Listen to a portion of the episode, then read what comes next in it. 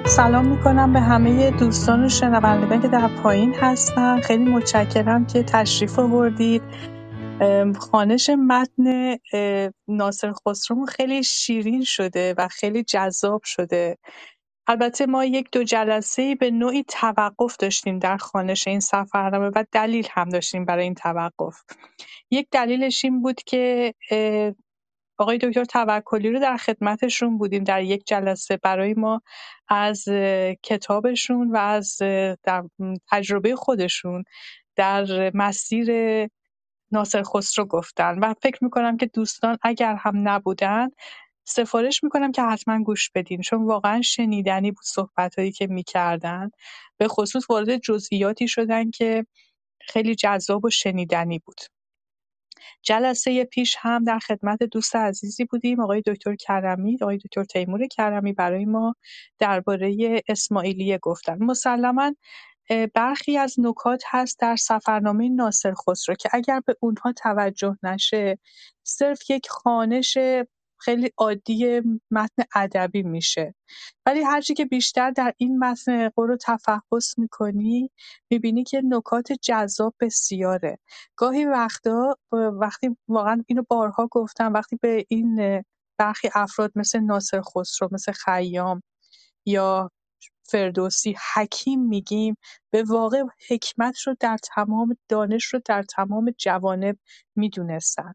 آنگونه که از شهرها میگذره. حالا به شاعری برمیخوره که زبان فارسی رو شعر می‌گفته ولی آورده که ببینه درست گفته یا نه چون زبان فارسیه که آنچنان که ناصر خسرو صحبت می‌کرده نبوده.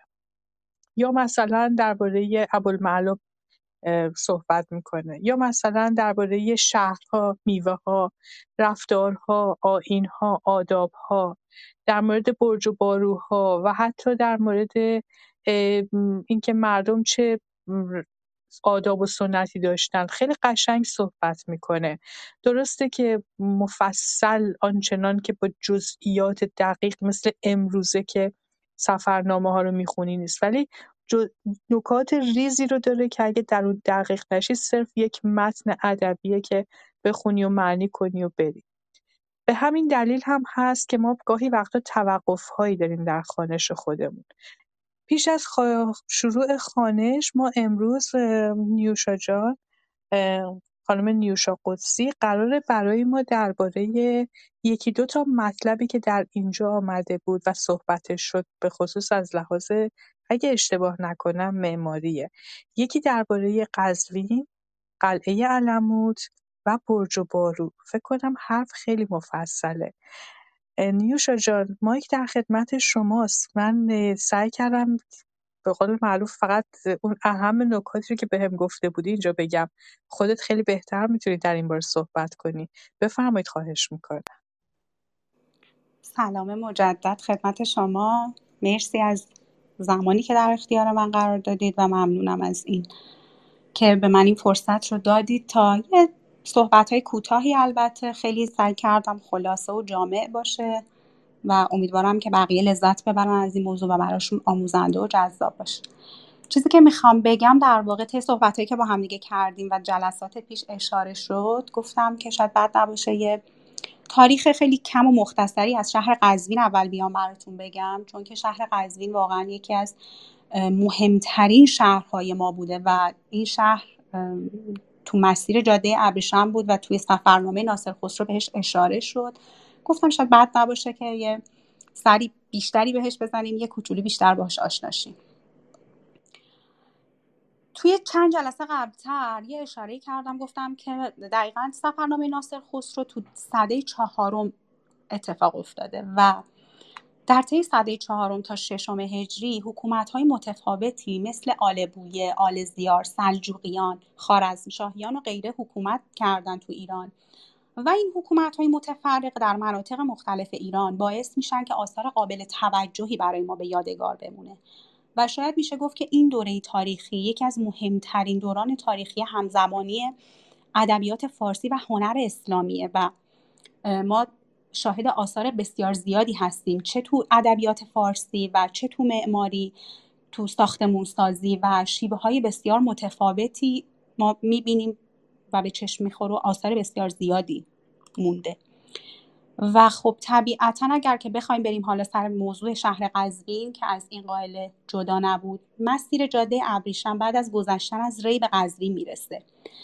و این منطقه از مناطق مهم جاده ابریشم محسوب می شده چون محل تلاقی دو مسیر شرق به غرب و شمال غرب ایران بوده و حدوداً 20 کاروانسرا در دشت قزوین وجود داشته که محل نگهداری کالاهای تجاری و به ویژه ابریشم بوده. به خاطر همین قدیم شهر مهمه.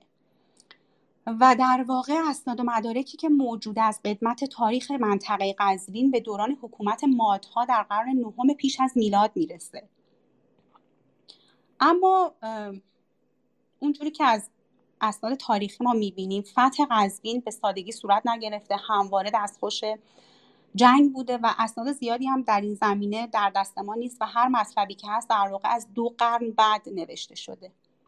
در خصوص اینکه چه زمانی و توسط چه کسی دقیقا ناحیه قزوین به یک شهرستان مستقل تبدیل شده روایت های متفاوتی وجود داره؟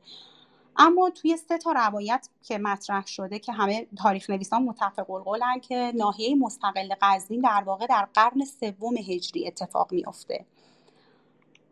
و توی کتاب معلف توی معلف آستال البلاد قزوین رو در آغاز قرن هفتم پیش از حمله مغول چنین توصیف کردند که شهری است بسیار بزرگ و پرجمعیت.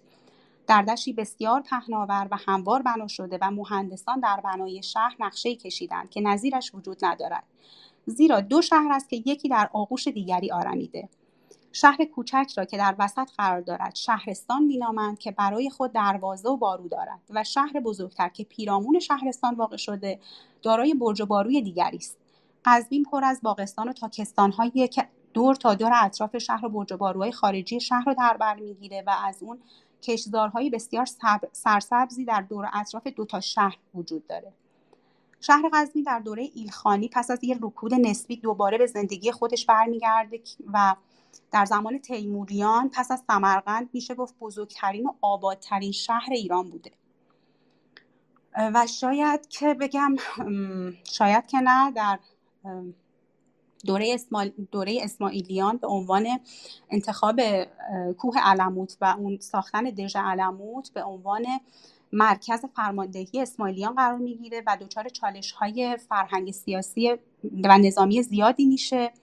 و توی این دوره تقریبا میشه گفت دیویس سال کانون اصلی رویدادهای مهم کشور بوده. لشکرکشی های میلیونی تو این شهر اتفاق میفته و متاسفانه خیلی آثار از بین میرن تو این دوران. اما باز دوباره تو دوره سلجوقی فعالیت های عمرانی به این, به این شهر برمیگرده و ما الان امروزه آثار پراکنده ای رو توی شهر قزوین می‌بینیم که به جا از دوره سلجوقیه که یه نمونهش مسجد جامع قزوین هستش و برج و باروهایی که مربوط به دوره برج و باروهای خراقان که در واقع مربوط میشه به دوره سلجوقی. خیلی خلاصه اگر بخوام در رابطه با یه سری جاهای دیدنی قزوین اشاره هایی بکنم تنها کاروانسرای شهری ایران توی این شهر بنا شده. قزوین دارای بیشترین آثار آثار تاریخی ثبت شده توی ایرانه و شاهراه اقتصادی جاده ابریشم بوده از تجار و بازرگانانی میزبانی می‌کرده که کالاهای خودشون رو از شرق به غرب انتقال می‌دادن و ناحیه امنی به حساب میومده براشون. اولین خیابان ایران به اسم خیابان سپه در قزوین ساخته میشه. یکی از منحصر به فردترین آبانبارها که به اسم آبانبار سردار معروفه توی این شهر که تک گنبدی تو, تو دنیا همین یه دونه است. و این هم از معماری کاملا منحصر به فردی برخورداره. و با القاب زیادی ازش نام برده میشه که بهش دارالجنت دارالسلطنت دارالسلطنت باغ شهر مدینه مبارکه و از اینجور اسامی زیاد داره. و به شهر خوشنویسان معروفه. و قسمت دیگه که تو شهر قزوین خیلی جالبه آثار تک و توکیه که در همه جای قزوین به چشم می‌خوره. و اگر که بخوام خیلی خلاصه در رابطه با قزوین تو, تک، تکمیل این صحبت اگر بخوام قزوین رو توصیف بکنم البته از دید خودم و چند شب پیش هم توی یک روم دیگه بودیم نازیلا جون که بخوام سلحشوب به همین موضوع اشاره کرد واقعا می‌تونیم بگیم قزوین یک اصفهان کوچکه. واقعا هم همین هم هستش که راست گفتی درست هم میگی خب اون وقت درباره علموت چطور؟ در قزوین تموم خب. شد دیگه یعنی که نه هنوز ادامه داره ولی علموت هم من خیلی با بشنوم قزوین در رابطه با قزوین ما می‌تونیم حالا حالا ها صحبت بکنیم. یعنی انقدر قزوین حرف برای گفتن داره و انقدر فضا داره که بخوایم راجبش صحبت بکنیم که فکر کنم باید چند جلسه وقت بذاریم براش. اما یه چیزی که توی شهر قزوین وجود داشته و در مسیر سفرنامه ناصر خسرو ما خیلی با این موضوع برخورد می‌کنیم برج و باروهایی بوده که در شهر قزوین وجود داشته و حالا گفتم شاید بد نباشه. در رابطه با برج و بارو یه توضیح کوچیکی بدم و بریم سر وقت داستان دژ علموت. حالا اگر که می‌خواین خانش رو شروع بکنین یا الان توضیح بدم باز هر جور که شما خودتون صلاح می‌دونین. به من بگین من همون کارو می‌کنم. خب من فقط یک نکته رو بگم و ترجیح میدم که درباره قلعه علموت هم صحبت بکنی بعد ما خانش رو شروع کنیم. چون ما به هر حال از این مسیر از این شهرها فعلا گذشتیم و دوباره به این شهرها نمی‌رسیم. من فقط یه نکته رو بگم و بعد شما به ادامه صحبت خود درباره علموت بگو و بعد از علموت ما شروع می‌کنیم به خانش متن اول از همه به دوستان جدیدی که در بخش شنوندگان به ما ملحق شدن خوش آمد میگم. در ضمن ما خوانش متن داریم. امیدوارم بعد از اینکه نیوتن جان صحبتاش درباره قلعه علموت هم تموم شد برمیگردیم به متن. متن کتاب رو شما می‌تونید از صفحه تلگرام بالا صفحه ادبیات کهن تلگرام ادبیات کهن دانلود بکنید. در اونجا ما گذاشتیم. متنی رو که گذاشتیم تصحیح دکتر محمد دبیرسیاقی هست که انتشارات زوار اونو منتشر کرده. چند تا مقدمه خیلی قشنگ داره که به لحاظ ادبیات این مقدمه ها اهمیت بسیار زیادی دارن. من جمله مقدمه ای که دکتر غنی بر این نوشته بر این کتابی که ما گذاشتیم. نکته دیگری که هستش خوشحال میشم اگر کلاب ادبیات کهن رو دنبال بکنید باشگاه ادبیات کهن رو.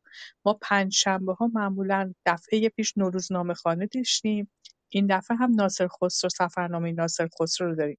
و امید این داریم که همینطور گزینشی متون کهن ایران ایران رو انتخاب بکنیم متون کهن فارسی رو انتخاب بکنیم و با همدیگه به همین روش خیلی با طمأنینه و آروم متن‌ها رو بخونیم و در کنار هم دقیق‌تر متن‌ها رو بشناسیم. خب در خدمت شما هستیم نیوشا جان. اگر دوست دارید در علموت صحبت کنیم ما شنونده ایم بفرما خواهش می‌کنم. خواهش می‌کنم. متشکرم. من قبل از اینکه فقط بخوام راجع به دژ علموت یه صحبت کلی بکنم یه توضیحی بدم در رابطه با کلا ساخت برج و باروها. چون ما در طول اینکه داریم این کتاب رو می‌خونیم خیلی میشنویم که برج و بارو اطراف شهر در کل در تمام طول تاریخ پادشاه از روش های مختلفی برای حفاظت از شهرها و بخش های تحت حکومت خودشون در مقابل حملات و حجوم دشمنان استفاده می‌کردند که یکی از این روش ها که باعث محافظت از شهرها می شده ساخت دیوارهای عظیم و برجوباروهایی بوده که شهرها رو در بر می گرفته و با توجه به موقعیت قرارگیری مرکز حکومت این فرمان روایان از این ساختارها به عنوان محافظت کننده استفاده می که معمولا یا بر بالای ارتفاعات بر روی کوه بوده یا در میان دریاها بوده و یا در نواحی ساحلی ساخته می شده و معمولا اینا استفاده جنگی داشتن. یعنی برج و باروها سازه های دفاعی بودن که مثل یک حصار شهر و قلعه رو در بر می گرفتن و متشکل از قسمت های متفاوتی بودن که این شکل اینها حالت دفاعی بوده که از جانپناه تشکیل می شده فضای مسطحی داشته که بتونن اون تو بجنگن. از فواصل کوتاه کوتاهی بینشون ایجاد می شده که بهش مزقل گفته می شده یا شرفه که به عنوان دیوارک های کوتاه یا جاهایی که اینا می‌تونستن در واقع اون ابزارالات جنگیشون رو استفاده بکنن اشراف داشته باشن به بقیه که بتونن دفاع بکنن. یه همچین حالتی داشته و معمولا تو ارتفاع میذاشتن اینا رو که بتونن کاملا مسلط باشن. و از راهروهایی یه راهروهایی می ساختن که بتونن از لابلای این راهروها به حالت خیلی در واقع میشه گفت دولا اینجوری بگم شاید خیلی ساده تر باشه. دولا می شدن که بتونن به سرعت رفت آمد بکنن و کریدورای تو هم تو هم بوده. شکل باروها به موازات پیشرفت سلاحهای تهاجمی و تدافعی تکامل پیدا می‌کنه. و نوع این استحکامات عموما تابع مقتضیات ناشی از محل قلعه و دهکده یا اون شهر یا کلا موقعیت جغرافیایی که اوضاع زمین براشون ایجاد می‌کرده شکل می‌گرفته. و اینکه یکی از عوامل دیگه که در طول این در طراحی این استحکامات نقش مهمی ایجاد می‌کردن مواد و مصالح بوده. مثلا در نواحی کبیری مثل فلات ایران یا مثلا دشت خوزستان که مجاور بین النهرین بود بیشتر از خشت و آجر استفاده می شده و در مناطق کوهستانی که دقیقا مثل دژ علموت زیربنای اصلی سازه از سنگ بوده. که حالا ما می‌رسیم به دژ علموت. دژ علموت یا به معنای آشیانه عقاب اگر اشتباه نکنم به طور کلی بخوام توضیح بدم قلعه علموت از دو قلعه ساخته میشه که به اسم دو قلعه بالا و پایین. در بر می‌گیرن همدیگر رو و به صورت یک بنای بسیار ستارک بر فراز یک صخره سنگی بنا شده. پس سازه این دشت به طور کامل یک سازه سنگیه و دیوارهای چهارگانه ای داره که از شکل و وضع صخره ها بر اساس شکل و وضع صخره ها طراحی شده و به همین دلیل هم هستش که عرض این قلعه تو قسمت های مختلف کاملا متفاوته و با همدیگه فرق می‌کنه. و متاسفانه در حال حاضر قسمت های خیلی کمی از این دژ به جا مونده. تنها راه ورود به قلعه علموت یک راه مخفی یک تونل مخفی که از پایین از پشت قلعه به صورت یک تونل در دل سنگ کنده شده که واقعا تو دوره خودش جز معماری های خاص و بی‌نظیر به حساب می اومده چون خیلی به سختی اینا می‌تونستن. اون موقع با توجه به ابزاری که تو اون زمان داشتن بتونن همچین کریدوری رو بکنن و در واقع دل کوه و کندن و رفتن جلو. و یکی از جاذبه های دژ علموت این بوده که چون تو فواصل مختلف انسان های بسیار زیادی اونجا زندگی می‌کردن یعنی حالا فدایان اسلام اگه اشتباه نکنم در کنار خداوندگارشون زندگی می‌کردن در تمام طول سال اونجا بودن و این دش انقدر بزرگ بوده که استبل داشته برای خودش میدان تیر داشته رزمگاه داشته و و و و و و یکی از در واقع بخوام بگم جاذبه هاش این بوده که تو معماری دوره خودش به خاطر اینکه افراد زیادی داخل قلعه زندگی می‌کردن و نیاز به آب داشتن سازنده های قلعه با هنرمندی خاصی اقدام به یه سری آب انبار می‌کنن و به کمک آبروهایی که در دل سنگ کردن از فاصله دور در واقع تأمین آب می‌کنن و این آب رو توی آبروها جاری می‌کنن. مسالهی که توی این دژ به کار میره مساله مختلفیه مثل سنگ ملات، گچ، آجر، کاشی و تنپوشه های سفالی که در واقع روکار بنا بوده و روکار بنا رو تا قسمت هایی از آجر استفاده می‌کنن. و به طور کلی دژ علموت بر بالای صخره که از سنگ تشکیل شده و به عبارتی میشه گفت یک سازه سنگی که تو اون زمان بسیار بسیار بسیار طراحیش سخت بوده و با یک شیب تند و یک شیب بسیار تندی داشته که خیلی قابل غیر قابل نفوذ می‌کرده. و به همین دلیل و به دلیل شرایط سخت جغرافیایی که داشته شد تو اون دوران از دست خلفای بغداد دور بوده و تونسته بودند سالهای سال این دژ رو ازش محافظت بکنم خواهش می‌کنم. امیدوارم که جذاب باشه برای دوستان و لذت برده باشن. خیلی ممنونم نیوشا جان. جالبی کار شما بر این بود که بدونه که ما تصویر داشته باشیم اون تصویر رو برای ما ساختی و قشنگ به ما اون تصویر قلعه رو دقیقا تو ذهنمون نشوندی و انصافا هم وقتی که قلعه علموت امیدوارم که همه دوستان این فرصت رو پیدا بکنن که یک بار حتما برن ببینن. چون واقعا زیباست و من فکر می‌کنم که اصلا معماری ایران همیشه زیبا بوده فقط هم این نیست. یک بالاخره یک تداومی داشته از یک دوره. هرچی که بود ما فعلا در سفر خودمون رسیدیم به جایی که من ترجیح دادم یک ذره متن رو عقب برم به دلیل این دو هفته توقفی که داشتیم. بنابراین دوستانی که کتاب رو در دست دارن خیلی خوشحال میشم اگر دست بالا بکنن ما رو در خانش همراهی بکنن که ما بتونیم با همدیگه پیش بریم و متن متن رو بخونیم. شهر به شهر من مطالبی که پیدا کردم مطالب خیلی کوتاه در مورد برخی از شهرها اینجا معرفی می‌کنم صحبت می‌کنیم. اگر شما هم صحبتی دارید فقط در حوزه سفرنامه ناصر خسرو باشه خواهش می‌کنم خارج از حوزه سفرنامه ناصر خسرو ما صحبت نمی‌کنیم. بنابراین خوشحال میشم اگر دوستان دست بالا کنن و ما رو در خانش همراهی بکنن. امیدوارم صدای من خوب باشه چون حالا من همینجا poor connection بعضی وقتا دوچارش میشم. ما الان کتابی که گفتم بهتون صفحه 44 PDF هستیم برابر با صفحه 13 کتاب از پانزدهم رجب سنه سمان و سلاسین و اربعمائه می‌خوایم خوانش رو شروع بکنیم. دوستان اگر دوست داشته باشید ما رو همراهی بکنید خوشحال میشم. حسین جان شما آماده هستی بخونی برامون یک مقدار؟ یه من سلام عرض می‌کنم به همه. به شما بانو نازیله عزیزم.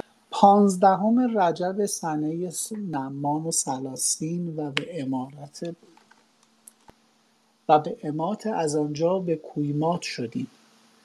و از آنجا به شهر حمات شدیم. شهری خوش آبادان بر لب آب آسی. و این آب را از آن سبب آسی گویند که به جانب روم می رود. یعنی چون از بلاد اسلام به بلاد کفر می رود آسی است. و بر این آب های بسیار ساختند پس از آنجا راه دو می شود یکی به جانب ساحل و آن غربی شام است و یکی جنوبی به دمشق می رود ما به راه ساحل رفتیم. در کوه ای دیدم که گفتند هر سال چون نیمه شعبان بگذرد آب جاری می شود و از آنجا و سه روز روان باشد و بعد از سه روز یک قطره نیاید. تا سال دیگر. مردم آنجا به زیارت روند و تقرب جویند. مردم و تقرب جویند. به خداوند سبحانه و تعالی و امارات و حوزه ها ساختند آنجا. چون از آنجا بگذشتیم به صحرایی رسیدیم که همه نرگس بود. ش... نرگس بود شکفته چنانکه تمامت آن صحرا سپید می نمود از بسیاری نرگس ها از آنجا برفتیم به شهری رسیدیم که آن را ارقه می‌گفتند. چون از ارقه دو فرسنگ بگذشتیم به لب دریا رسیدیم و بر ساحل دریا روی از سوی جنوب چون پنج فرسنگ برفتیم به شهر ترابلس رسیدیم و از حلب تا ترابلس چهل فرسنگ بود. بدین راه که ما رفتیم. روز شنبه پنجم شعبان به آنجا رسیدیم حوالی شهر همه کشاورزی و بساتین و اشجار بود و نیشکر بسیار بود و درختان نارنج و تلنج و موز و لیمو و خرما و در آن وقت شیره نیشکر می گرفتند. شهر ترابلس را چنان ساخته اند که سه جانب او با آب دریاست که چون آب دریا موج زند مبلغی به رو... مبلغی بر باروی شهر برود. و یک جانب که با خشک دارد کنده عظیم کردند و در آهنین محکم بر او نهادند. جانب شرقی بارو از سنگ تراشیده است و کنگره ها و مقاتلات همچنین. و اراده ها بر سر دیوار نهاده و خوف ایشان از طرف روم باشد که به کشتی ها قصد آنجا کنند و مساحت شهر هزار عرش است در هزار عرش. همه چهار پنج طبقه و شش نیز هم هست و کوچه ها و بازارها نیکو و پاکیزه که گویی هر یکی قصری است آراسته و هر طعام و میوه و معکول که در عجم دیده بودم همه آنجا موجود بود. بل به صد درجه بیشتر. و در میان شهر مسجدی آدینه اعظم پاکیزه و نیکو آراسته و حسین و در ساحت مسجد قبه بزرگ ساخته و در زیر قبه حوزی است از رخام و در میانش فواره برنجین برآمده و در بازار ای ساخته است که به پنج نایژه آب بسیار بیرون می آید که مردم بر می گیرند و فاضل بر زمین می گذرد و به دریا در می رود و گفتند که بیست هزار مرد در این شهر است و سواد و روستاهای بسیار دارد و آنجا کاغذ نیکو سازند مانند کاغذ سمرقندی بل بهتر و این شهر تعلق به سلطان مصر داشت و گفتند به سبب آنکه وقتی لشکری از کافر از, از کافر روم آمده بود و این مسلمانان با آن لشکر جنگ کردند و آن لشکر را قهر کردند سلطان مصر مصر خراج از آن شهر برداشت و همیشه لشکری از آن سلطان آنجا نشسته باشد. از آن سلطان آنجا نشسته باشد و سالاری بر آن لشکر تا شهر را از دشمن نگاه دارند. و باجگاهی است آنجا که ها که از اطراف روم و فرنگ و اندلس و مغرب بیایند عشر به سلطان دهند و ارزاق لشکر از آن باشد. و سلطان را آنجا کشتی ها باشد که به روم و سقلیه و مغرب روند و تجارت کنند و مردم این شهر همه شیعه باشند و, و شیعه به هر بلاد مساجد نیکو ساختهاند. در آنجا خانه ها ساخته بر مثال ربات ها اما کسی در آنجا مقام نکند و آن شهر را مشهد خوانند و از بیرون شهر ترابلس هیچ خانه نیست مگر مشهدی. دو سه. چنان که ذکر رفت. من تشکر می‌کنم. یه توضیح هم بدم دوباره برای دوستان. دوستان عزیز که پایین هستین لطف کنید فایل پی دی اف رو بگیرین تشریف بیارین بالا کنار همین متن رو بخونین. ممنون میشم. مرسی از شما بان. خیلی ممنونم از اینکه برامون خوندی. اسم چند تا شهر رو گفته بود که بد نیست بدونیم که البته این ما قبلا هم دربارهش صحبت کرده بودیم ولی خیلی جالب بود. مثلا یکی از شهرهایی که اسم برده کویمات یا کومات اینو گویا مثل اینکه امروزه دیگه این شهر نیست. خب همونطوری که می‌دونیم الان در شمال سوریه هست. داره از شمال سوریه از طرف به طرف لبنان و بعدش هم به طرف جنوب سوریه میره دیگه که بره به طرف مکه. داستان بر سر اینه که سوریه همیشه محل مناقشه و مجادلات بسیاری بوده. های بسیاری در اونجا رخ داده.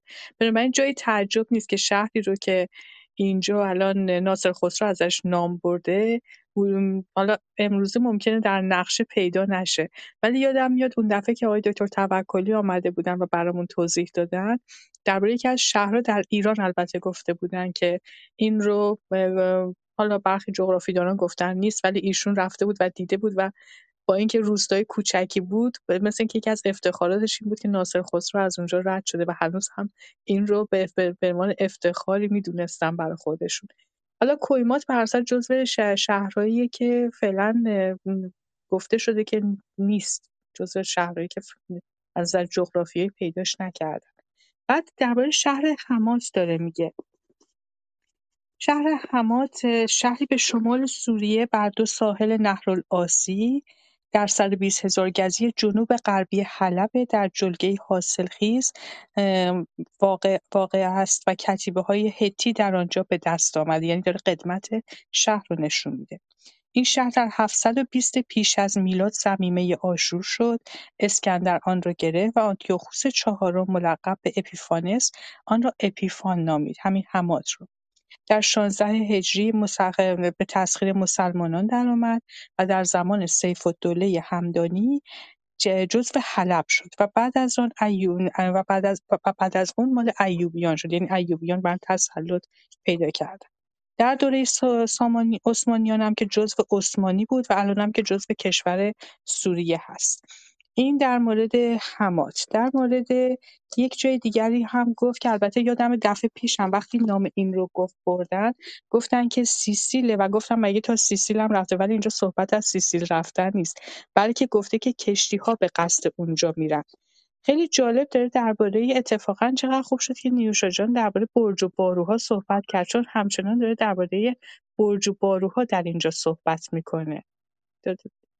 داره درباره برج و باروها در اینجا صحبت می‌کنه و خیلی قشنگ هم داره میگه که اینها رو چطوری ساختن کشتی ها چطوری میاد و مساحت و تمام تمام معماری شهر رو خیلی قشنگ داره تعریف می‌کنه.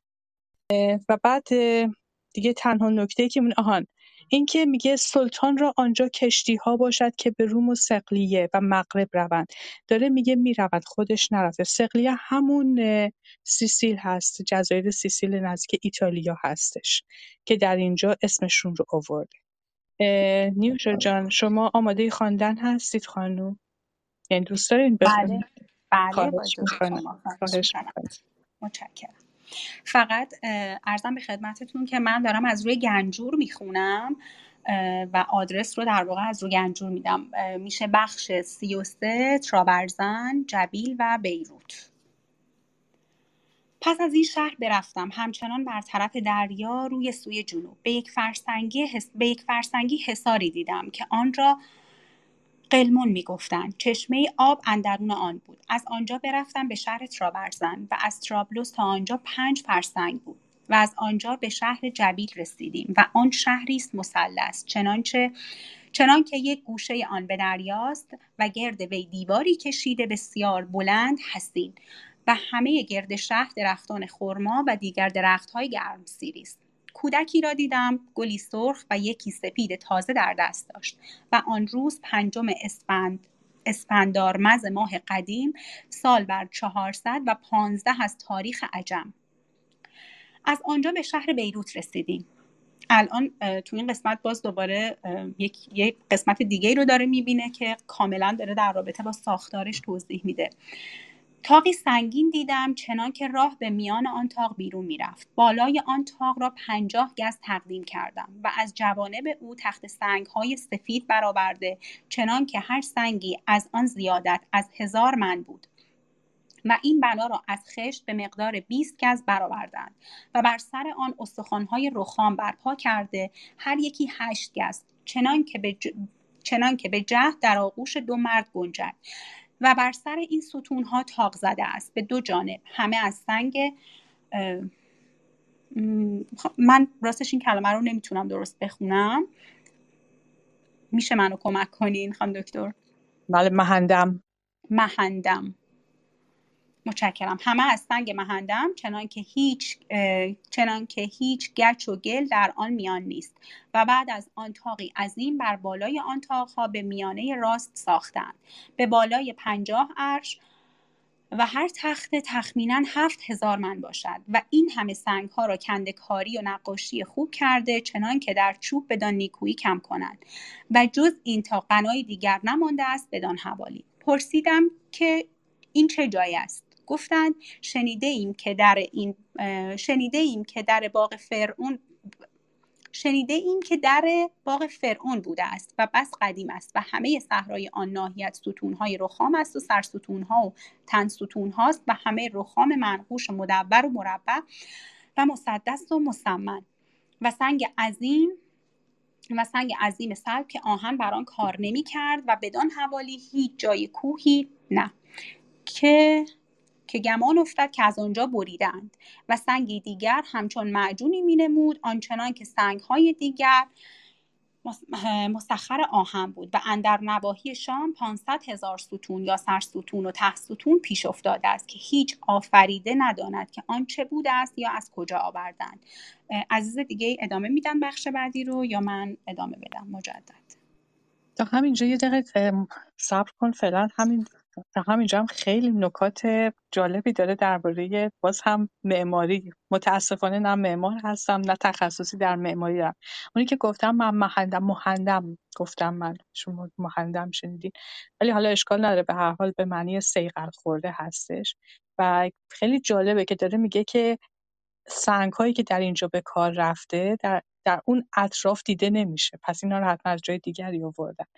خیلی نکات جالبی رو داره میگه در مورد چقدر دقیق داره صحبت می‌کنه. نکته خیلی جالبیه. و دقیقا داریم اینجا وارد میشیم به خیلی جالب بود. خب آقای احسان شما حاضر هستید برای خوندن؟ حسین جان صحبتی داشتید شما بگید. بله اگه اجازه بدین. اولا که من سلام کنم به آقای احسان عزیز. خوش اومدین. بعد در مورد این جزئیاتی که داره میگه اگه به خاطر داشته باشید جلسه پیش دکتر توکلی که خودشون همه مسیری که ناصر خسرو طی کرده بود و چندین سال پیش رفته بودن از اول خودشون سفر کرده بودن و پیش رفتن. یه نکته خیلی مهمی رو اشاره کردن. گفتن که ناصر خسرو برعکس خیلی های دیگه که سفرنامه نوشته وقتی که برگشته به وطن و شهر خودش شروع نکرده نوشتن و, و تو همون لحظاتی که تو سفر بوده متن رو می نوشته پس ما انتظار جزئیات خیلی زیادی رو داریم ولی اینکه هم ناصر خسرو با این جزئیات داره در مورد جنس سنگ ها نوع ستون ها و ساختار معماری که داره می‌بینه جزئیات زیادی رو میگه برای من خیلی جالب بود. چند شب پیش هم با هم یه متن رو میخوندیم. ناصر شاه هم همین شرایط رو داشت. وقتی که فکر می‌کنم رفته بود به روسیه. یعنی اونم دقیقا در مورد ستون ها صحبت می‌کرد. جنس ستون ها نوع ستون ها و این خیلی بر من جذاب بود که این دو نفر با این فاصله زمانی همچین سفرنامه دقیقی رو جفتشون داشتن. به نظر من البته. ببخشید. من نکته خیلی جالبی رو گفتی و بعد حتی یادم درباره فرسنگ و درباره فاصله ها هم ایشون می‌گفتند که اونجایی که خودش اندازه گیری کرده دقیقا گفته و اونجایی هم که حدس زده باز اون رو هم دقیقا از لابلای متن میشه فهمید. نکته خیلی جالبی بودش. متشکرم از یادآوری این نکته. آقای احسان شما اگر حاضر به خوندن هستین خوشحال میشیم بخونیم. ما صفحه فکر می‌کنم باید اجازه بدیم ببینم. صفحه 47 متن هستیم. یعنی صفحه 47 پی دی اف هستیم. صفحه 16 کتاب. پیش از آن به شهر سیدا رسیدیم. پس از آن به شهر سیدا رسیدیم. هم بر لب دریا. نیشکر بسیار کشته بودند و باره سنگین محکم دارد و سه دروازه و مسجد آدینه خوب. آدینه خوب با روحی تمام. همه مسجد تصیرهای منقش انداخته و بازاری نیکو آراسته چنان که چون آن بدیدم گمان بردم که شهر را بیاراستند قدوم سلطان را. یا بشارتی رسیده است. چون پرسیدم گفتند رسم این شهر همیشه چنین باشد. و باغستان و اشجار آن چنان بود که گویی پادشاهی باغی ساخته است به هوس و کوشکی در آن برآورده. و بیشتر درختها پربار بود. چون از آنجا پنج فرسنگ بشدیم به شهر سور رسیدیم. شهری بود در کنار دریا. شیخی بوده و آنجا آن شهر را ساخته بود و چنان بود که باره شهرستان صد گز بیش بر زمین خشک نبود. باقی اندر آب دریا بود و باره سنگین تراشیده و درزهای آن را به گرفته تا آب دریا در نیاید. و مساحت شهر را هزار در هزار قیاس کردم. همه پنج شش طبقه بر سر یکدیگر و فوارهای بسیار ساخته و بازارهای نیکو و نعمت فراوان. و این شهر سور معروف است به مال و توانگری در میان شهرهای ساحل شام. و مردمانش بیشتر شیعند و قاضی بود آنجا. و قاضی بود آنجا مردی سنی مذهب پسر ابو عقیل می‌گفتند. مردی نیک منظر و توانگر. و بر در شهر مشهدی راست کردند و آنجا بسیار فرش و طرح و قنادیل و چراغدانهای زرین و نقرگین نهاده و شهر بر بلندی واقع است و آب شهر از کوه می آید و بر در شهر تاقهای سنگین ساختند و آب بر پشت آن تاقها به شهر اندر آوردند و در آن کوه در رئیست مقابل شهر که چون روی به مشرق بروند به هجده فرسنگ به شهر دمشق رسند. لوس بازی رو بذاریم کنار همون دمشق خودمون. و چون ما از آنجا هفت فرسنگ برفتیم به شهرستان عکه رسیدیم و آن را مدینت عکا نویسند. شهر بر بلندی نهاده است. شهر بر بلندی نهاده است. زمینی کج و باقی هموار. و در همه ساحل که بلندی نباشد شهر نسازند. از بیم غلبه آب دریا و خوف امواج که بر کرانه می‌زند. و مسجد آدینه در میان شهر است و از همه شهر بلندتر است و استوانها همه رخام است. و در دست راست قبله از بیرون قبر صالح پیغمبر پیغمبر است علیه السلام. و ساحت مجلس را بعضی فرش سنگ انداختند و بعضی دیگر را سبزی کشتند. و گویند که آدم علیه السلام آنجا زراعت کرده بود. کی دیده بود معلوم است و شهر را مساحت کردم. درازی دو هزار عرش بود و پهنا پانصد عرش. باره بقایت محکم. و جانب غربی و جنوبی آن با دریاست و بر جانب جنوب میناست و بیشتر شهرهای ساحل را میناست و آن چیزی است که جهت محافظت کشتی ها ساختند. مانند استبل که پشت بر شهرستان دارد و دیوارها بر لب آب دریا درآمده و درگاهی پنجاه گز بگذاشتند بی دیوار الا آنکه زنجیرها از این دیوار بدان دیوار کشیدند که چون خواهند که کشتی در مینا آید زنجیرها سست کنند تا به زیر آب فرو رود و کشتی بر سر آن زنجیر از آب بگذرد و باز زنجیرها را بکشند تا بیگانه قصد آن کشتی ها نتواند کرد. و به دروازه شرقی بر دست چپ چشمه است که بیست و شش پایه فرو باید شد تا به آب رسید. بیست و شش پله شاید باشه. تا به آب رسید و آن را عین البقر گویند و می‌گویند که آن چشمه را آدم علیه السلام باز پیدا کرده است و گاو خود را از آنجا آب داده و از آن سبب آن چشمه را عین البقر می‌گویند. و چون از این شهرستان عکه یا عکه یا عکا سوی مشرق روند کوهی است که اندر آن مشاهد انبیاست علیه السلام علیهم السلام. و این موضع از راه برکنار است. کسی را که بر مله رود. مرا قصد افتاد که بروم و آن مزارهای متبرک را ببینم و برکات آن از حضرت ایزد تبارک و تعالی بجویم. مردمان عکه گفتند که قومی مفسد در این راه باشند که غریب را تعرض رسانند و اگر چیزی داشته باشند بستانند. سپاس. خیلی متشکرم و ممنونم. دوستان من مجددا تکرار می‌کنم دوستانی که کتاب رو ندارن در صفحه تلگرام ادبیات کهن می‌تونن رو پیدا کنن. کتابی که ما داریم می‌خونیم تصیح دکتر دبیر سیاقی هست چاپ زوار در سال 1335 این کتابی که ما گذاشتیم یک حسن داره. سه, سه تا مقدمه داره که به لحاظ تاریخ ادبیات بسیار مهم هستند هر سه تا مقدمم درباره هم کتاب ناصر خسرو ولی خیلی اهمیت تاریخی دارن. اگر کسی بخواد به لحاظ ادبی درباره این کتاب تحقیق بکنه سه مقدمه خیلی کارساز هستن و مشکل گشا و اما درباره شهرهایی که اینجا گفته شد شاید یک تاریخ مختصری اگر ازشون بگیم بد نباشه. من جمله درباره سیدا سیدا شهر و بندری بر ساحل دریای روم به فاصله شش فرسنگ از سور در چهل و پنج هزار گزی جنوب بیروت و آن نیز از شهرهای باستانی فنیقی است در قرون قدیمی از مراکز مهم کشتیسازی بوده و استادی آنان در این فن در تاریخ یاد شده. آشوریان در 840 پیش از میلاد آن را تسخیر کردند و در 677 آن را ویران ساختند. پس از آن تحت نفوذ بابلیان واقع شد و سپس به تصرف ایرانیان درآمد. در ۳۲۳ قبل از میلاد اسکندر آن را به تسخیر درآورد بعد سلوکیان و بعد رومیان بر آن دست یافتند. به روزگار یزید مفتوح مسلمانان شد به دست مسلمین افتاد. پس صلیبیون بر آن دست یافتند مسلمانان مجددا آن را پس گرفتند و ویران ساختند. امیر فخرالدین بنای آن را تجدید کرد و پس از مدتی زلزله آن را ویران ساخت. سلیمان پاشا والی عثمانی بنای آن را تجدید کرد و امروزه این شهر جزو لبنان به حساب میاد و به مناسبت وقوع پالایشگاه در جنوب آن اهمیت پیدا کرد. اما سور.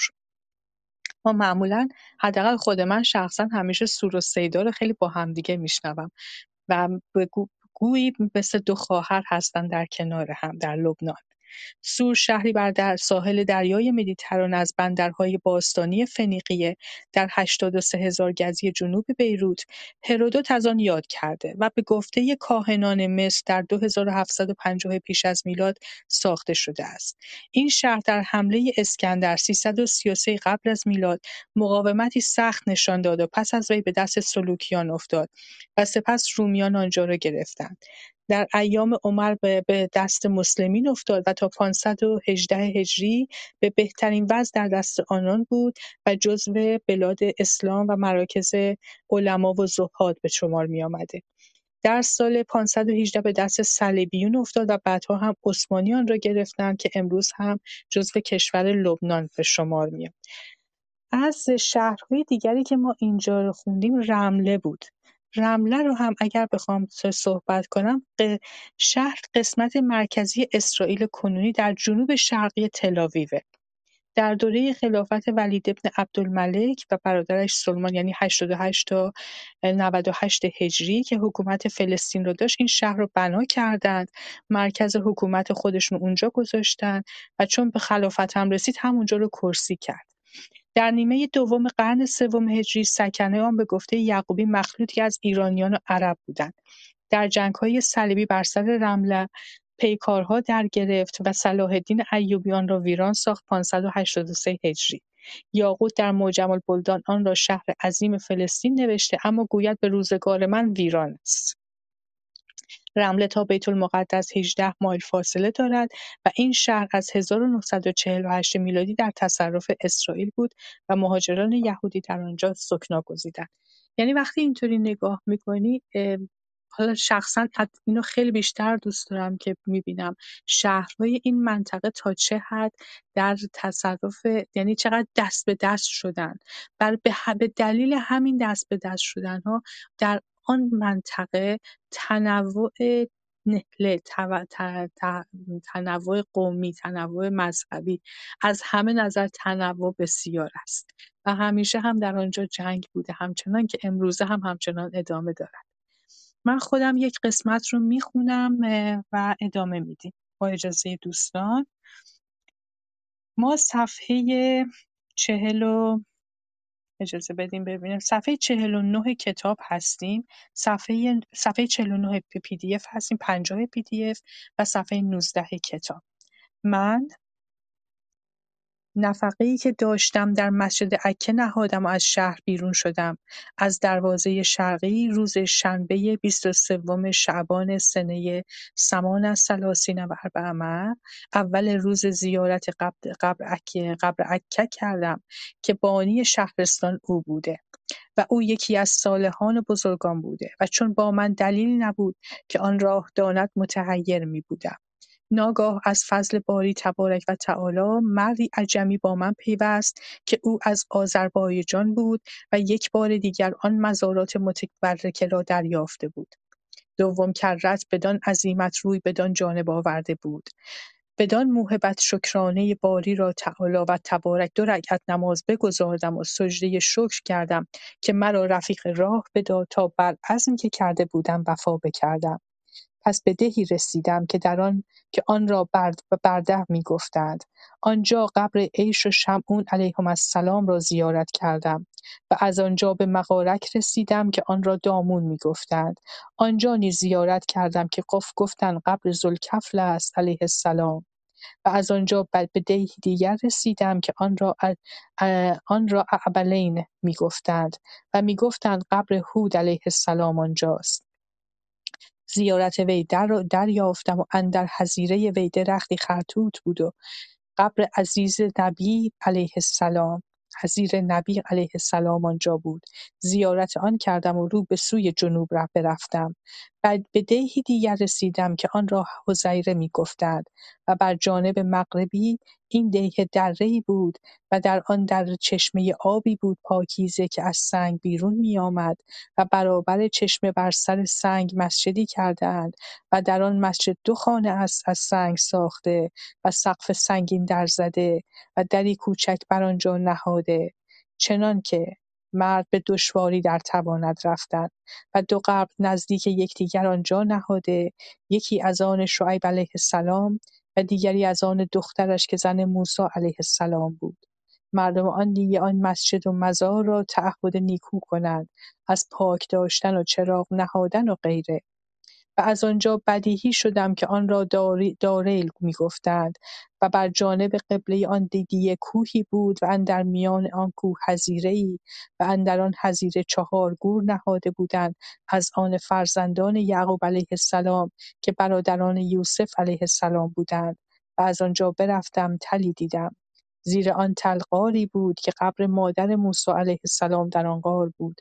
زیارت آنجا دریافتم و از آنجا برفتم درهای پیدا بود.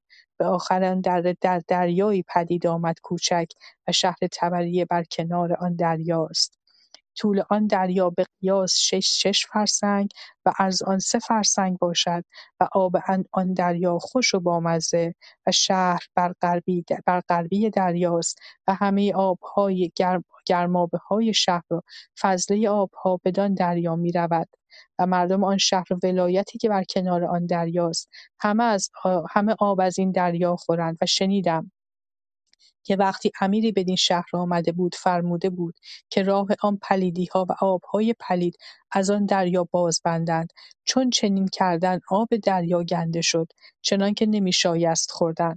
باز فرمود تا همه راه آبهای چرکین که بود بگشودند باز آب دریا خوش شد. یا خش شد. خیلی جالب بود نکاتی که گفته بود.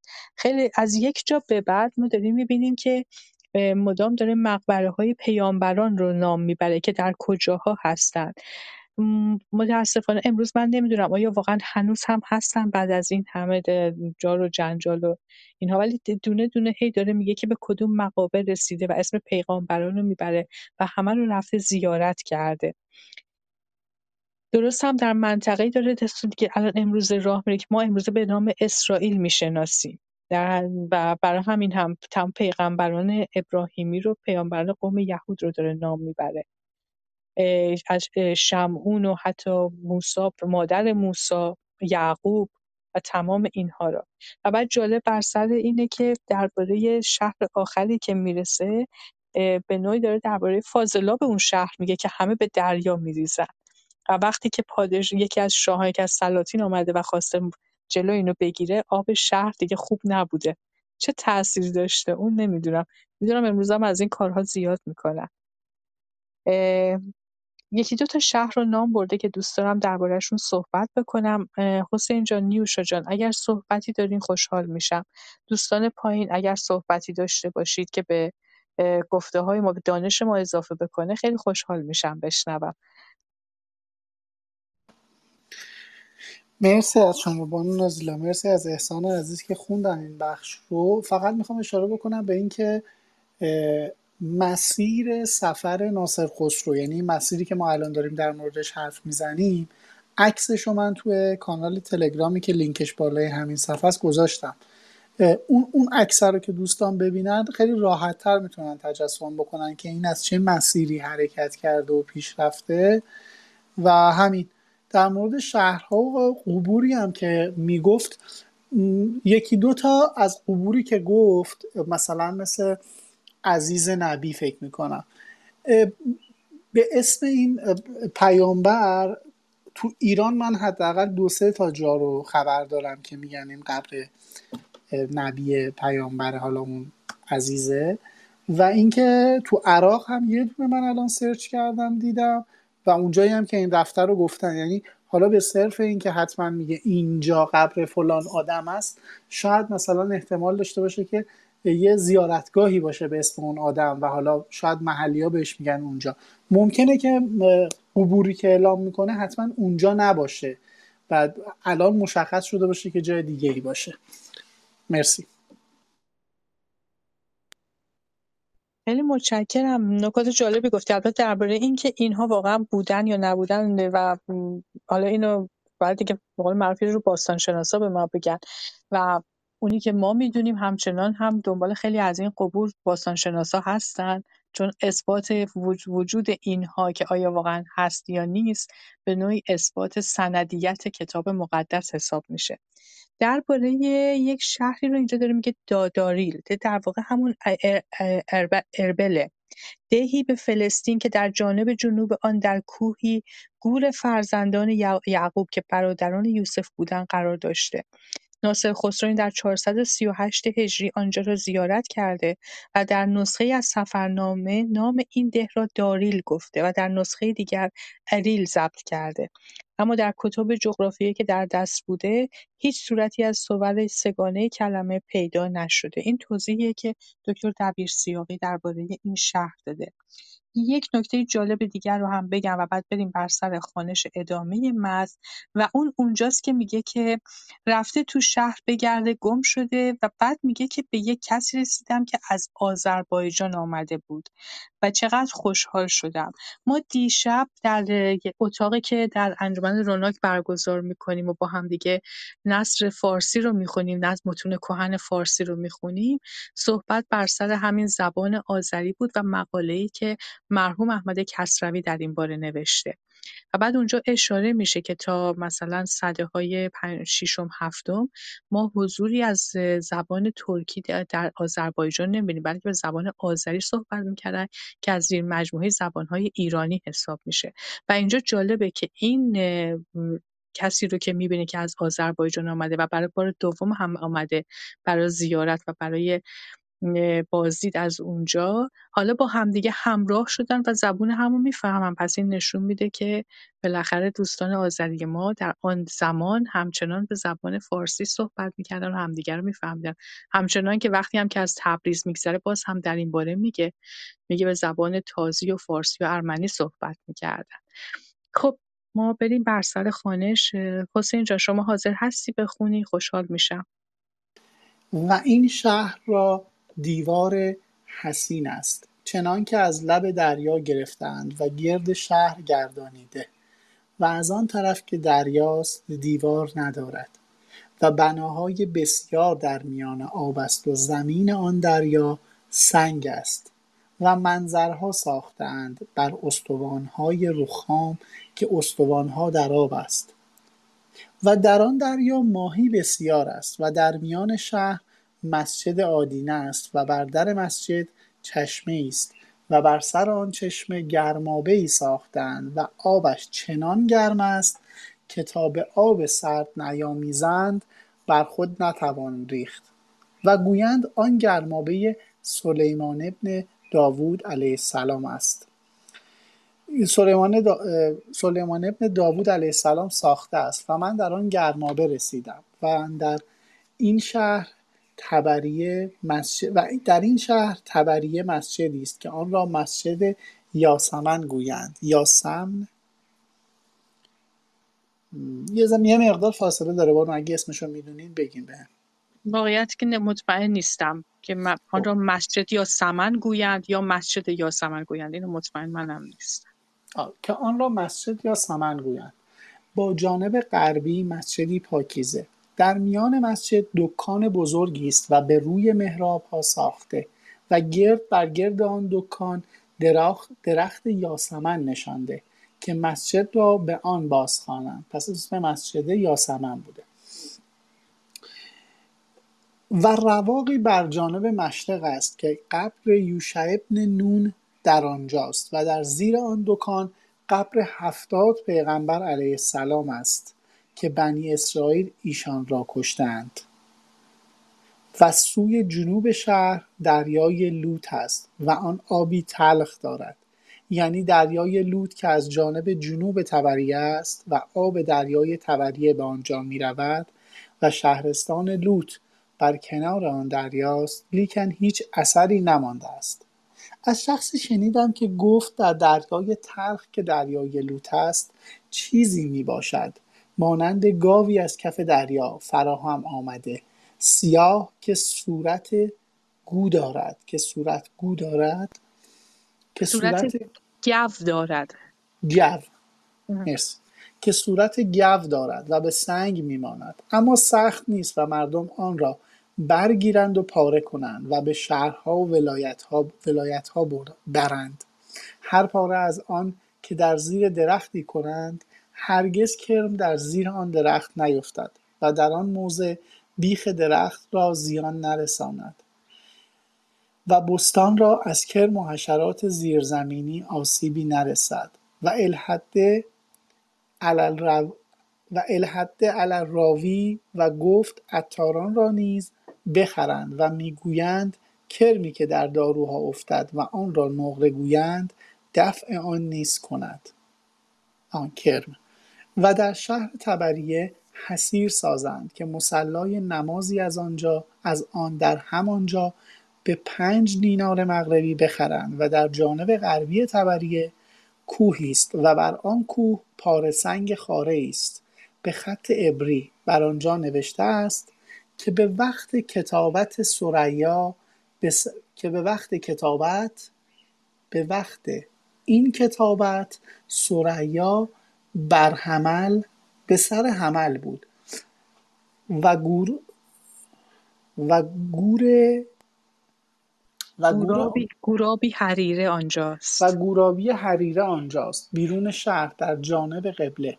اما کسی آنجا به زیارت نتواند رفتن که مردمان آنجا شیعه باشند. و چون کسی آنجا به زیارت رود کودکان قوقا و قلبه به سر آن کس برند. و زحمت دهند و سنگ اندازند. از این سبب من نتوانم زیارت آن کردن. و چون از زیارت آن موزه بازگشتم به دیهی رسیدم که آن را کفر کنه. کفر کنه می‌گفتند. و جانب جنوب این دیه پشته است این دیه پشته است و بر آن پشته صومعه ای ساختند نیکو و دری استوار بر آنجا نهاده. و گور یونس نبی علیه السلام در آنجاست و بر صومعه چاهی است و آبی خوش دارد. اگه اجازه بدید من اینجا قطع می‌کنم که توضیحاتی که می‌خوایم بدین رو خیلی ممنونم. یکی از دوستان تصحیح هم کرد. چون من داشتم هی میگشتم که گوراب نداریم. این گوراب چی اینجا نوشته؟ ولی یکی از دوستانمون راست گفتن این گور ابی حریره هست. من معذرت می‌خوام از این بابت چون واقعا داشتم میگشتم اینم این چی بوده و هی نمی‌خوند با ذهنم. متشکرم از اینکه تصحیح هم کردی. سارا جون اگه دوست داشته باشیم می‌تونی بیای بالا حتی خوشحال میشیم. در, در جمعمون داشته باشیم شما رو. این گور ابی حریره است. خواهش می‌کنم خانم. از پیغامت خیلی متشکرم.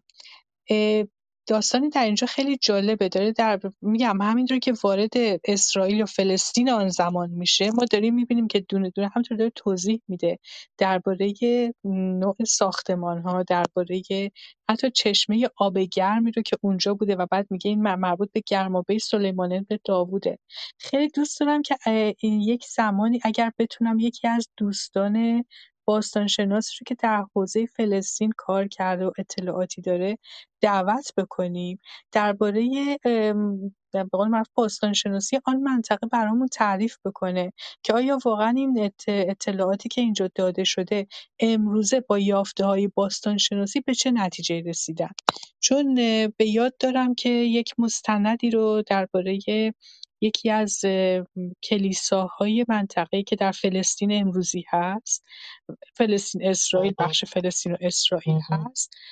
ما داشتیم بررسی داشت نشون می‌داد اینو و بعد میگفتش که به دلیل دعوایی که بر سر نهله های که مسیحیت در همون کلیسا هست بین مثلا ارتودکس و کاتولیک و پروتستان یک قسمتی از این رو دارن تعمیر می‌کنن و بعد نردبونی گذاشتن.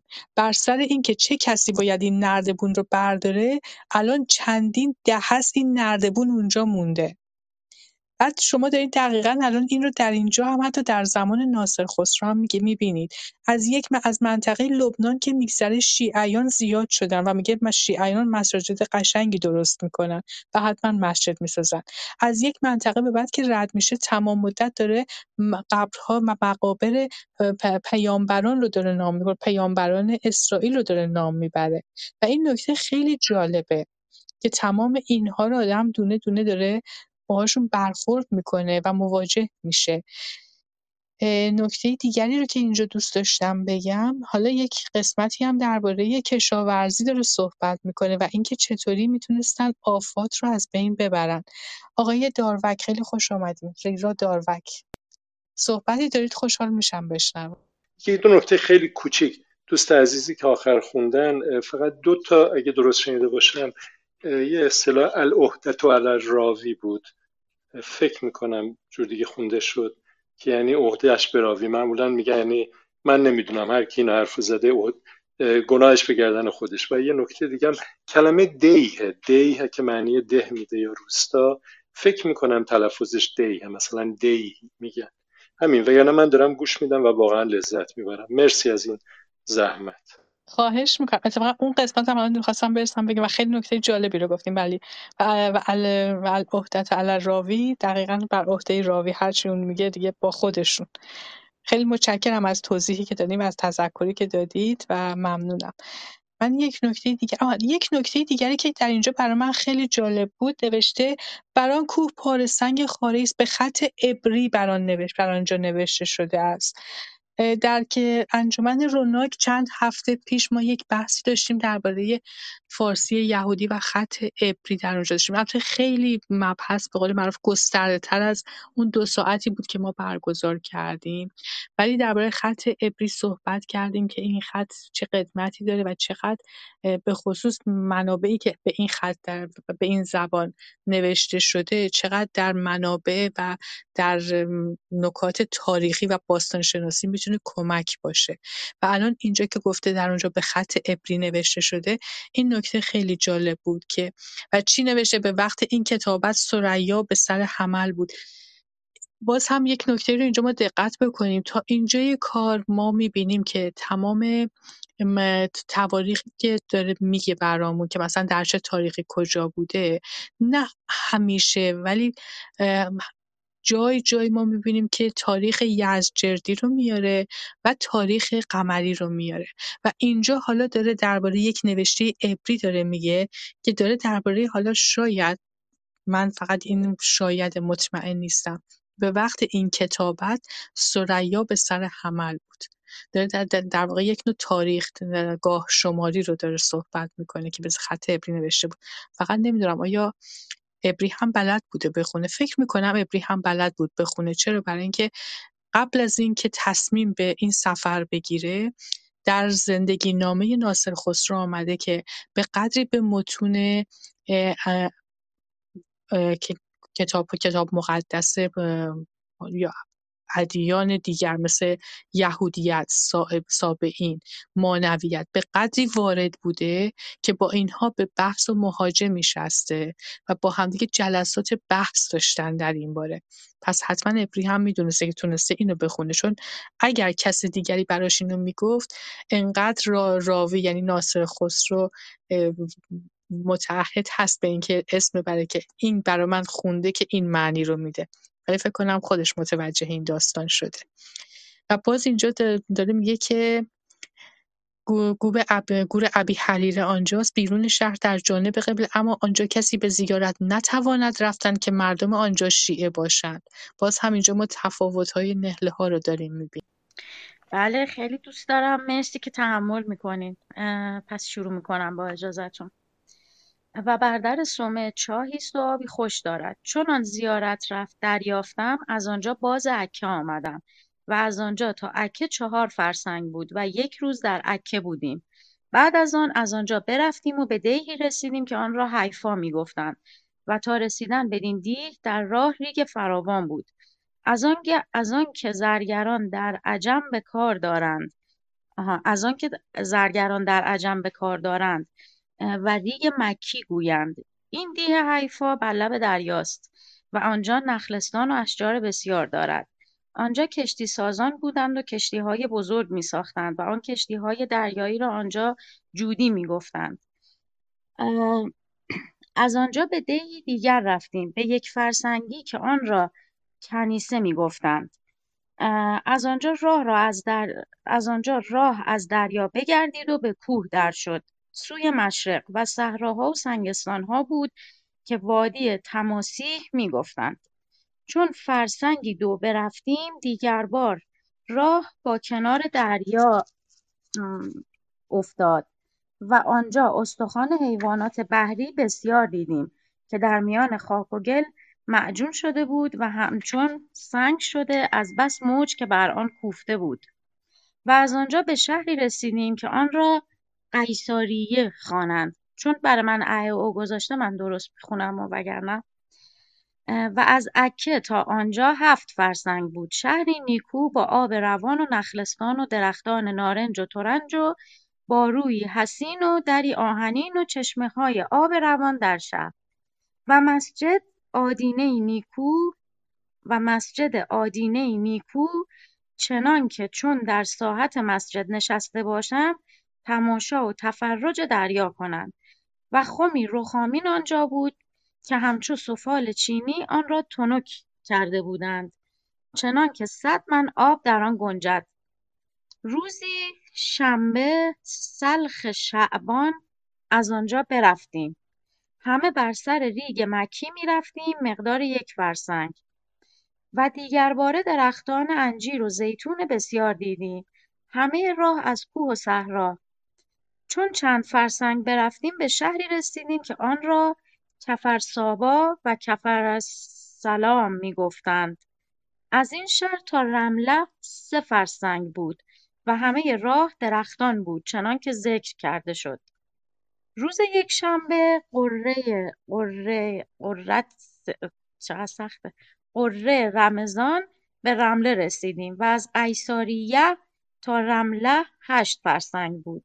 آن شهرستانی بزرگ است و با روی حسین از سنگ و گچ دارد بلند و قوی و دروازه های آهنین برنهاده و از شهر تا لب دریا سه فرسنگ است و آب ایشان از باران باشد و اندر هر سرای حوضها باشد که آب باران بگیرند و همیشه از آب ذخیره باشد و در میان مسجد حوضهای بزرگ است که چون پر آب باشد که چون پر آب باشد هر که خواهد برگیرد و ببرد.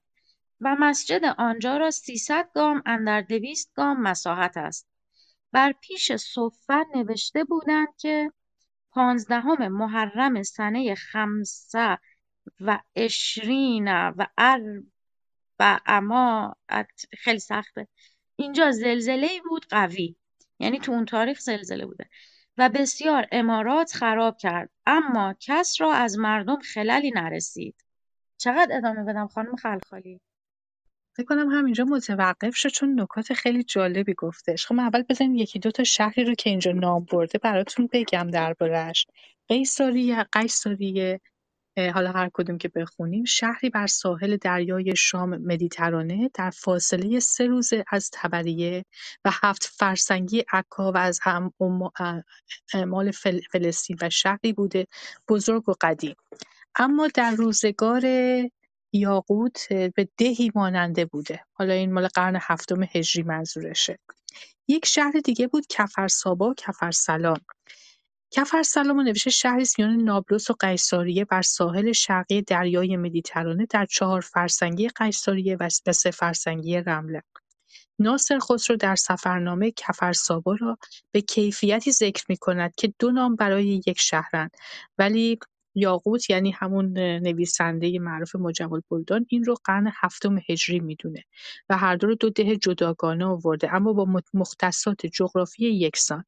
محتمله که این دو در مجاورت هم و به صورت محلی واحد بودند این یک نکته. و بعد نکته دیگری که اتفاقا الان اینجا شما گفتین یکی دو تا نکته بود که به نظرم خیلی جالب بود. بذارین من برگردم دوباره بالا ببینم کجا بودش. چون همین که میخوندیم پیش می‌رفتیم جالبه اینجا که میگه که بعد به دیه رسیدیم که آن را حیفا می‌گفتن و تا رسیدن بدین دیه دیه در راه در راه ریگ فراوان بود. از آنکه زرگران در عجم به کار دارند و ریگ مکی گویند. خیلی جالب بود که اینجا حتی این نکات ریز ظریفی که حتی زرگرها چه چیزی رو به کار می‌برن و در اینجا باز هم همون رو می‌بینه دقت نظر ای می‌خواد. من حداقل خودم در خودم این دقت نظر رو نمی‌بینم. برای هممون وقتی که داریم از جاده ها رد میشیم با ماشین همه فقط یک صحراسی چند تا درخته. ولی اینقدر با دقت تو حتی به ریگ هم دقت بکنی که زرگران عجم از اون استفاده می‌کنن خیلی جالب بعد نوشته به یک فرسنگی که آن را کنیسه گویم. به دهی رسیدن که یک فرسنگی آن را کنیسه می‌گفتن و ما امروز می‌دونیم که کنیسه نامیه که مثلا ما برای ما برای یهودیان کنیسه میگیم برای مسیحیان کلیسا میگیم و مسجد هم که برای مسلمانان هست.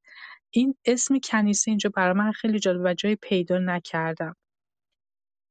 بعد نکته جالبی که اینجا بودش استخوان حیوانات بحری بسیار دیدیم که در میان خاک و گل مجروح شده و همچون سنگ از بس موج که بر آن کوفته بود.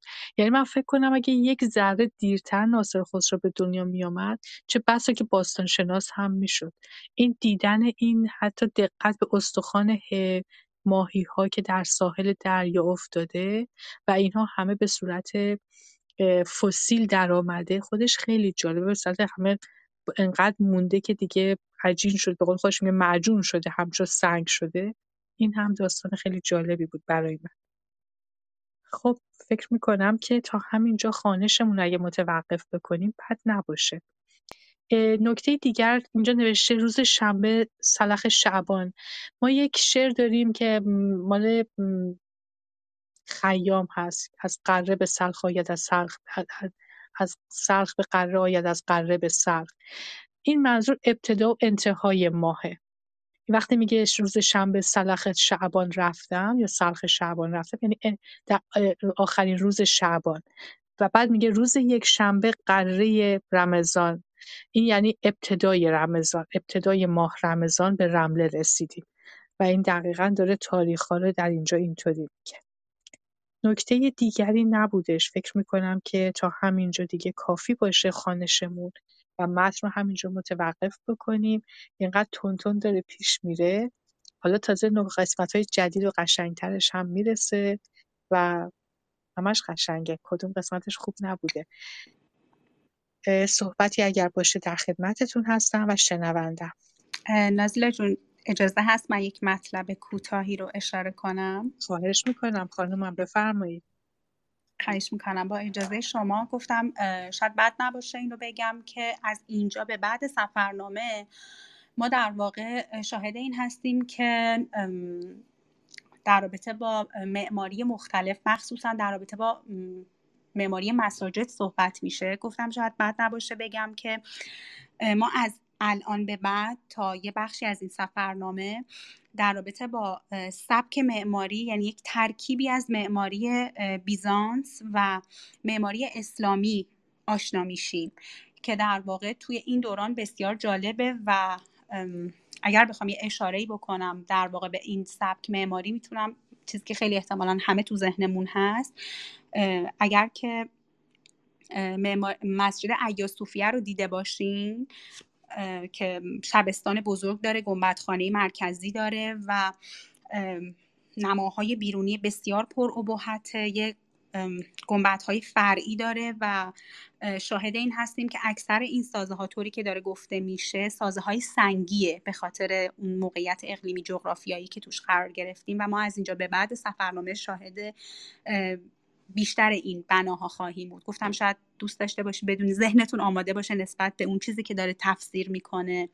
در واقع ناصر خسرو به این سبک ما بیشتر معماری بیزانس رو می‌بینیم معماری که با سبک بیزانس و معماری اسلامی آمیخته شده و خیلی جذابه و سازه های اکثرا سازه ها سنگی هستش. و منظور از این رخامی که هی اونجا گفته شد در واقع منظور از رخام رخام یک سنگ کربنات کلسیومی که تو صنعت ساختمان تو اون صد بسیار استفاده می شده و در واقع روش کار انجام می‌دادن و برش می‌دادن و خیلی هم این برش سخت بوده و برای تزیین ساختمان ازش استفاده می شده خیلی ممنونم از توضیحی که دادی. اگه یه ذره به تاریخ ما دقت بکنیم به تاریخ نوشتن این متن که خب اگر به تاریخ هجری قمری نگاه کنیم میشه صده پنجم و این در واقع شروع و به تاریخ میلادی برگردیم کم کم شروع جنگ های صلیبیه. شروع دست به دست شدن این شهرهاست به دست مسلمانان و صلیبیون این همین خودش مسلما تأثیری هم در تخریب برخی از این شهرها حتی از میان رفتنشون و یا در بنا شدن بعضی شهرها و یا نوع معماری آن دوره رو در بر می‌گیره. ضمن اینکه اینو در نظر هم داشته باشیم این دست به دست شدن ها تغییراتی هم حتی در نوع معماری میده یعنی مثلا همون ایاصوفیه که گفتی همچنان که هممون می‌دونیم در هر دوره به دست هر کس افتاده بر اساس اون مثلا مسلمونا بوده خودشون تغییر دادن. مسیحیون بوده اونا به سبک خودشون تغییر دادن. اینو ما فقط در ایاصوفیه نمی‌بینیم که ایاصوفیه شاید اوج داستان باشه بلکه در تمام اینها می‌بینیم. در تمام مسیری هم که آمده جایی به جایی داره اشاره می‌کنه که این مسجد شیعیان هست که مثلا این منطقه شیعیان بیشترن مسجد شیعیان هستش. و یا اینکه اشاره می‌کنه در حلب که بود اشاره می‌کنه که گروه های مختلف دینی با در کنار هم هستند. همه اینها فکر می‌کنم خیلی نکات جالبیه. هم تنوعی که از نظر عقیدتی از نظر فکری ادیان هم تنوع معماری که ما داریم در اینجا می‌بینیم و همه اینها در کنار هم زندگی کردن و با هم کار کردن. خیلی نکته جالبی بود گفتی. متشکرم از این صحبتی که کردی. صحبت دیگری باشه شنونده هستم. من بعضی وقتا چنان به هیجان میام از نکاتی که کشف می‌کنم. خب من هم از همه تشکر می‌کنم و خیلی خوشحالم که تونستم حداقل از صحبتهایی که از دوستان میشنوم متن رو از دید منظر دیگری می‌خونیم. من خودم این نوع خوانش رو خیلی بیشتر میپسندم. از اینکه بخوام متن رو خیلی کلمه به کلمه معنی کنم چندانی دوست ندارم. احساس می‌کنم یه جور مثل مدرسه میشه. ولی اینکه آدم تو بطن متن میره و اون رو دقیق می‌فهمه که نویسنده چه کار کرده. همچنان که در نوروزنامه این کار کردیم در سفرنامه ناصر خسرو و امیدم امیدوارم که در متنهای دیگری هم که در آینده انتخاب خواهیم کرد بتونید در این حد پیش بریم. بتونیم تا جایی پیش بریم که ما بیشتر درک کنیم متن رو تا اینکه بخوایم مدرسه وار فقط واژگان رو حفظ بکنیم و معانی آنها خوشحالم از اینکه در جمع ما بودید. متشکرم از اینکه شنونده صبور برنامه های ما بودید. شب و روز بر همگی خوش وقت همگی بخیر. ما برای پرسیدن نام گلی ناشناس چه سفرها کرده ایم چه سفرها کرده ایم ما برای بوسیدن خاک سر قله ها چه خطرها کرده ایم چه خطرها کرده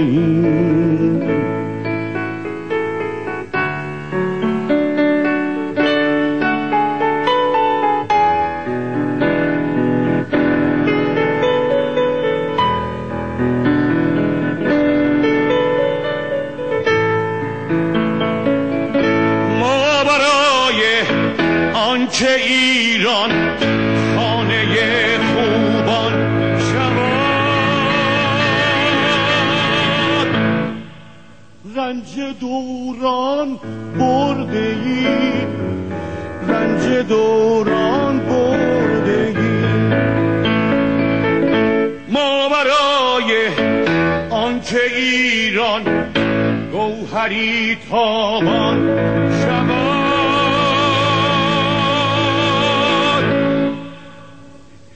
خون دلها خوردگیم خون دلها